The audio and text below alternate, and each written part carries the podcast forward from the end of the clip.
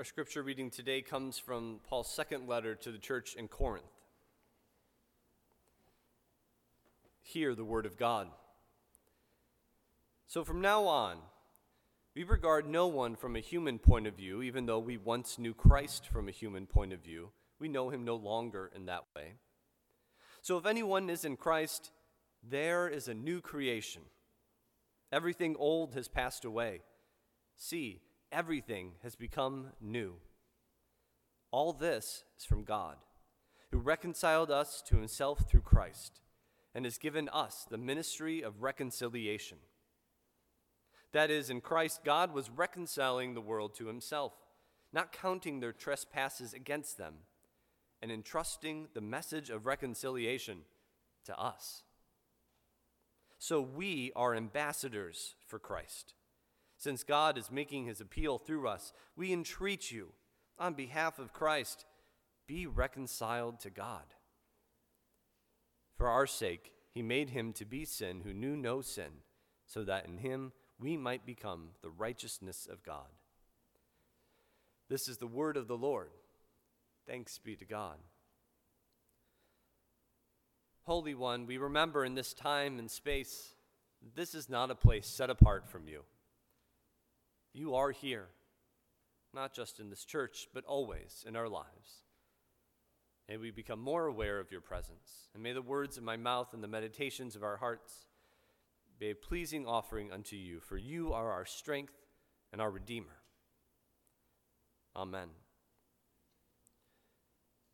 As I'm about to take our confirmands to a confirmation retreat next weekend, I'm reminded of my own confirmation journey, where I learned a little bit about the Presbyterian Church and how we believe that we really hear the revelation of God through Scripture and that in our denomination, we've tried to figure out what that scripture means for our lives through the book of order, which is more about how we do church and structure the church, and through the book of confessions, which is a series of creeds and statements of belief. And of course, learning them in confirmation, being the nerd that I was, I was really excited.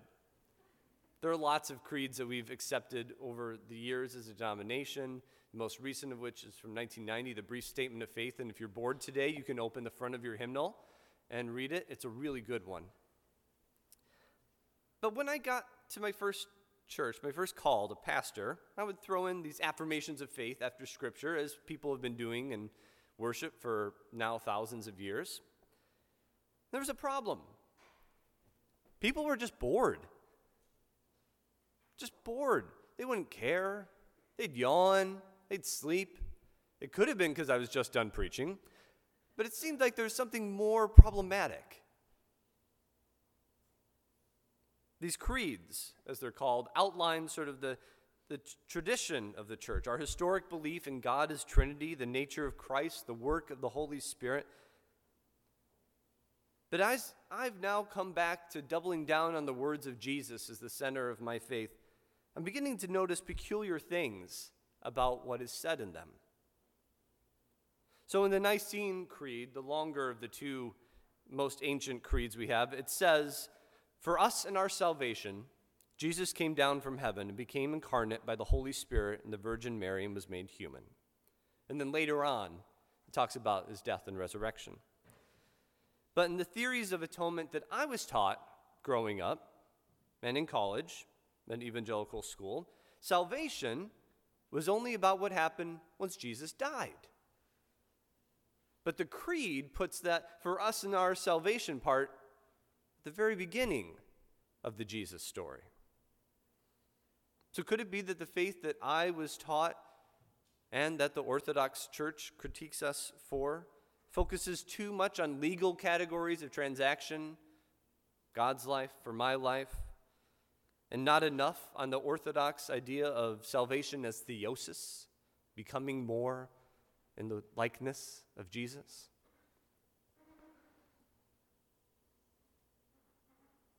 And then, as I've begun to focus on the parables and those words of Jesus and Jesus' interesting obsession with the kingdom of God, he mentions it more than anything else in the Gospels.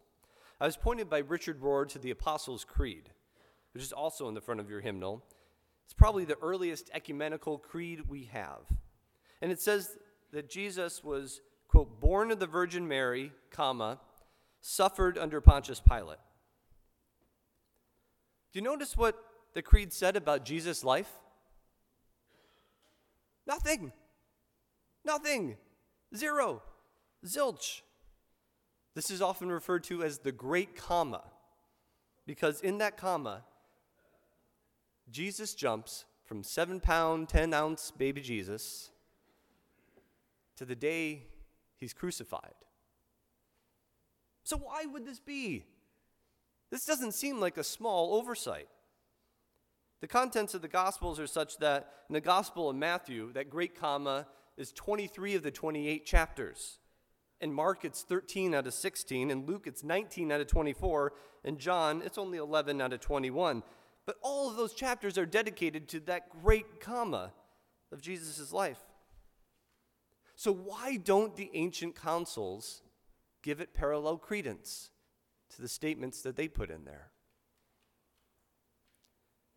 The answer is power and reconciliation. In Paul's letter to the church in Corinth that we just read, Paul is beckoning the people of God to be reconciled to God. But reconciliation, as we all know, is tough work. It requires that wrongs be righted, apologies be made, forgiveness offered and shared, that imbalances and segregations disappear. And, and this is the hardest part, that power be given away and willfully received. Remember, if anyone is in Christ, they are a new creation. All things are made new. But it's the nature of that newness, that new creation, that salvation that's been warped since the Council of Nicaea. Warped in such a way that it's played a similar understanding and our understanding of salvation in America and the slaveholding religion that many of us inherited. Because it really is all about power. Increasingly, I've learned that in places and times when religions of any kind, but especially Christianity, has been a tool that has been primarily interpreted by those in power, the traditions become spiritualized, otherworldly, mostly focused on the eternal, personal beliefs, inner purity before a deity. It's escape hatch religion. Now, compare that to the overwhelming portions of the Gospels, that great comma, which focus on Jesus and his message and the kingdom of God, and a present tense social ethic invoked by the parables like the Good Samaritan, the prodigal son, the landowners. When Jesus responds to the rich young ruler and all those rebuttals to the Pharisees who did not like the implications of Jesus' Torah breaking, Sabbath busting acts of resistance. Jesus is resisting power, shaming that Roman centurion who makes you carry his stuff for a mile by saying you're going to walk the extra mile, shaming that Sadducee or Pharisee who slaps you with the one hand and then you turn the other cheek to make them slap you with their, with their uh, wiping hand, if you will. This is humiliation and making a folly of those who wield power in ungodly ways. And you know who doesn't like critiques of power? Totalitarians. Whether it's slaveholders in America or emperors of Rome. And who do you think called together the first eight ecumenical councils of the church? Today, that would be the Pope. But back then, it was the Roman emperors. The Roman emperors called together the first eight ecumenical church councils, the ones with the most to lose from a Christian social ethic that critiques power. And the theology reflects that. That's why there's a great comma. Reconciliation to God in those statements is almost entirely spiritualized, so much that in the 1800s in America, you could honestly tell your slave to abide by the church's creeds without having to worry about the contents of the comma. Now, we are today trying to reconcile reconciliation because we've inherited a faith that emphasizes belief over action. And we've played into those philosophies of the era of the Roman Empire, where they thought that anything spiritual was good and anything on earth, flesh, was profane. Because in Platonic philosophy, if you can figure out the spiritual realm, well, that's the good stuff. And all the stuff down here was just sort of a, a side job until we get to the good stuff. And as long as you believe the right ideas, it doesn't really matter as much what you do with those ideas. They're less important. Now, this is not all wrong. Don't hear me saying that. God's grace is an invisible grace, a spiritual force, a power that overcomes any sin that you and I can contrive.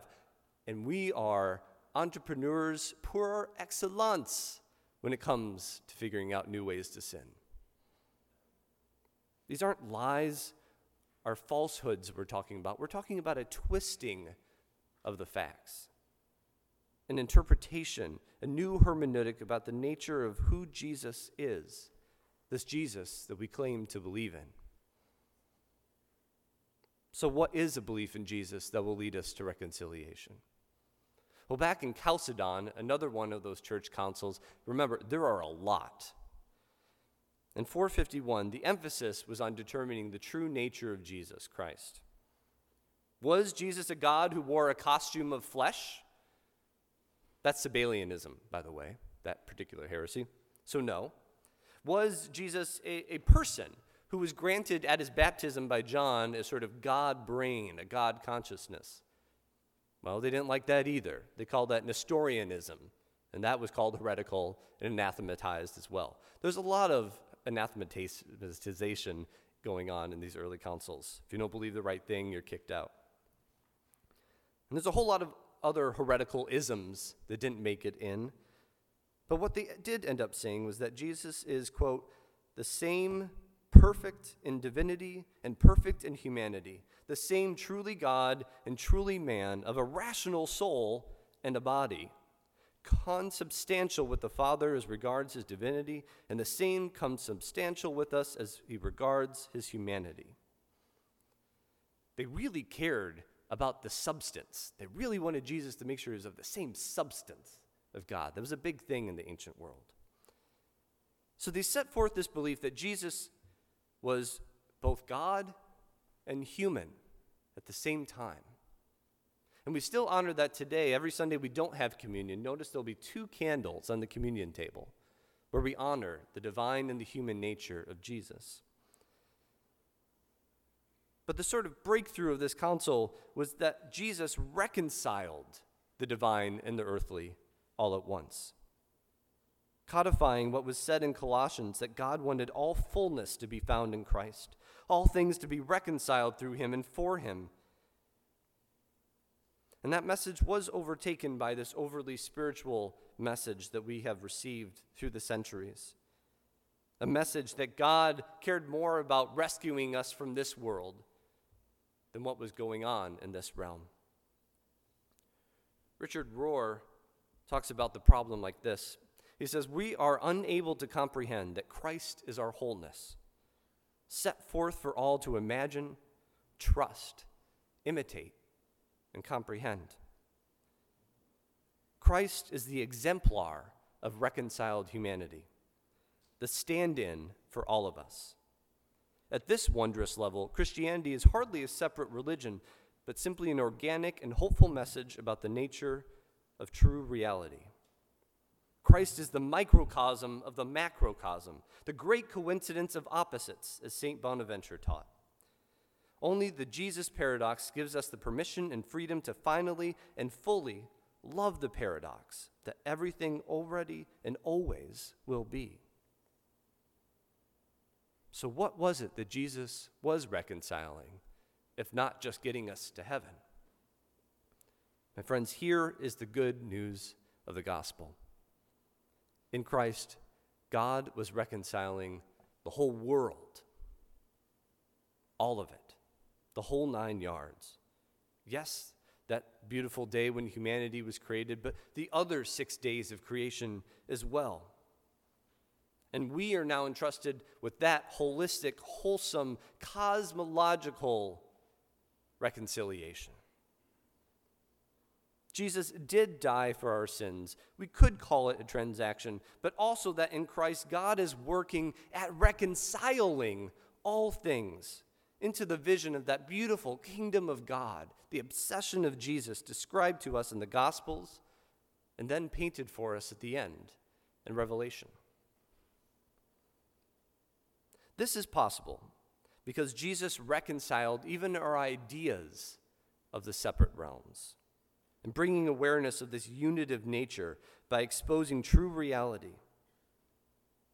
I always thought that heaven was someplace else, someplace else that doesn't exist here.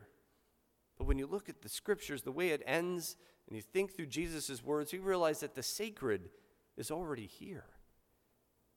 Holiness is just a breath away. God doesn't show up just when we beg in prayer for a miracle. God is already in the midst of all reality. That was the work of the reconciling Christ. As Marcus Borg puts it, spirituality is becoming conscious of and intentional about a deepening relationship with God. Because spirituality is about becoming aware of a relationship that already exists, here and now. My friends, we aren't Platonists. We don't believe in a spiritual realm and an earthly realm. We believe in a God who reconciles those because we believe in a Christ who reconciled divinity and the earth. We know this is the arc of Scripture because if you remember Genesis, there is a garden and there's a tree. And the tree sets us down a bad path. But in that garden, God was dwelling with us. And then you go to the end of the book. There's another tree. And there God is dwelling with the people again, but this time with a city. A city, a new Jerusalem that is to have come down and to be with the people. I don't know what you've been told, but heaven is coming down to this world, according to the book of Revelation. And that is good news. Because reconciliation then through that picture, that framework is an integration. Some think of reconciliation as what you do with your bank statement. Maybe some of you are going to go home and correct what you got with your checks and making sure the numbers line up. But it's not about erasure, it's more like weaving. As Noni mentioned, our beautiful knitting work team, when they put those different threads in, and we say this in the blessing of those blankets, if you pull one thread out, it weakens the whole fabric. Reconciliation is about integration. We learned this from Derek Musgrove a couple weeks ago, uh, talked about his book, Chocolate City. He reminded us that down at Friendship Heights, the community was majority black. And then the Chevy Chase Land Company came in, and using the power of eminent domain with the government they helped control, helped move everybody out. And now Friendship Heights is what it is today. Reconciliation is integration. Because without all the parts, we are made less whole. We know from research that cities that are able to be racially and economically interwoven, that when these groups that are often segregated are interwoven together, the economy of those cities are healthier, they're more resilient in the face of social pressures, and surprise, surprise, there's less crime in those cities. This is not a coincidence. Christ is showing us that the whole nature of this place is reconciliation and integration. When we're all woven together, we're all better off. And we know now that interwoven generations are healthier too. We live in a culture that has segregated everyone out by age so much, but we know from the educational and developmental psychologists across the world that this is taking a toll on us. And the faith researchers have discovered the same thing. Faith is more caught than taught. This means you need to still learn alongside your peers. You need a good Sunday school class or a good small group. But we also have to spend even more time interacting with those people of faith who are older than us and younger than us, from different generations and stages of life. People are starting to figure this out. This is why you see a skyrocketing rate in the amount of retirement communities that are built with preschools on the first floor. Because they're finding that the people there, by a whole slew of metrics, are living longer and having healthier lives. My friends, today after worship, we get to embody this kind of reconciliation by integration. We may be separated by distance or by prison walls, but that will not stop us from highlighting the reconciling work of Jesus Christ in this world. You'll be able to write cards to those who live far away. You'll be able to decorate a poster for a TAP client that you may not be able to see who is here during the week, to share that love and to build that bridge, to write on the poetry of prison inmates who would love to connect with people no matter how far, how far away they are. My friends, God was in Christ reconciling the world to God's self. And we are now the ambassadors entrusted with that message of reconciliation. For the many State Department workers here, you know we cannot do very good work of reconciliation and peace unless we go into the neighborhoods and build relationships. So, my friends, may we take up our tools. May we be reconciled, friends in faith, and participate with the one who goes ahead of us, building the infrastructure for the kingdom of God as we follow along. Thanks be to God, and amen.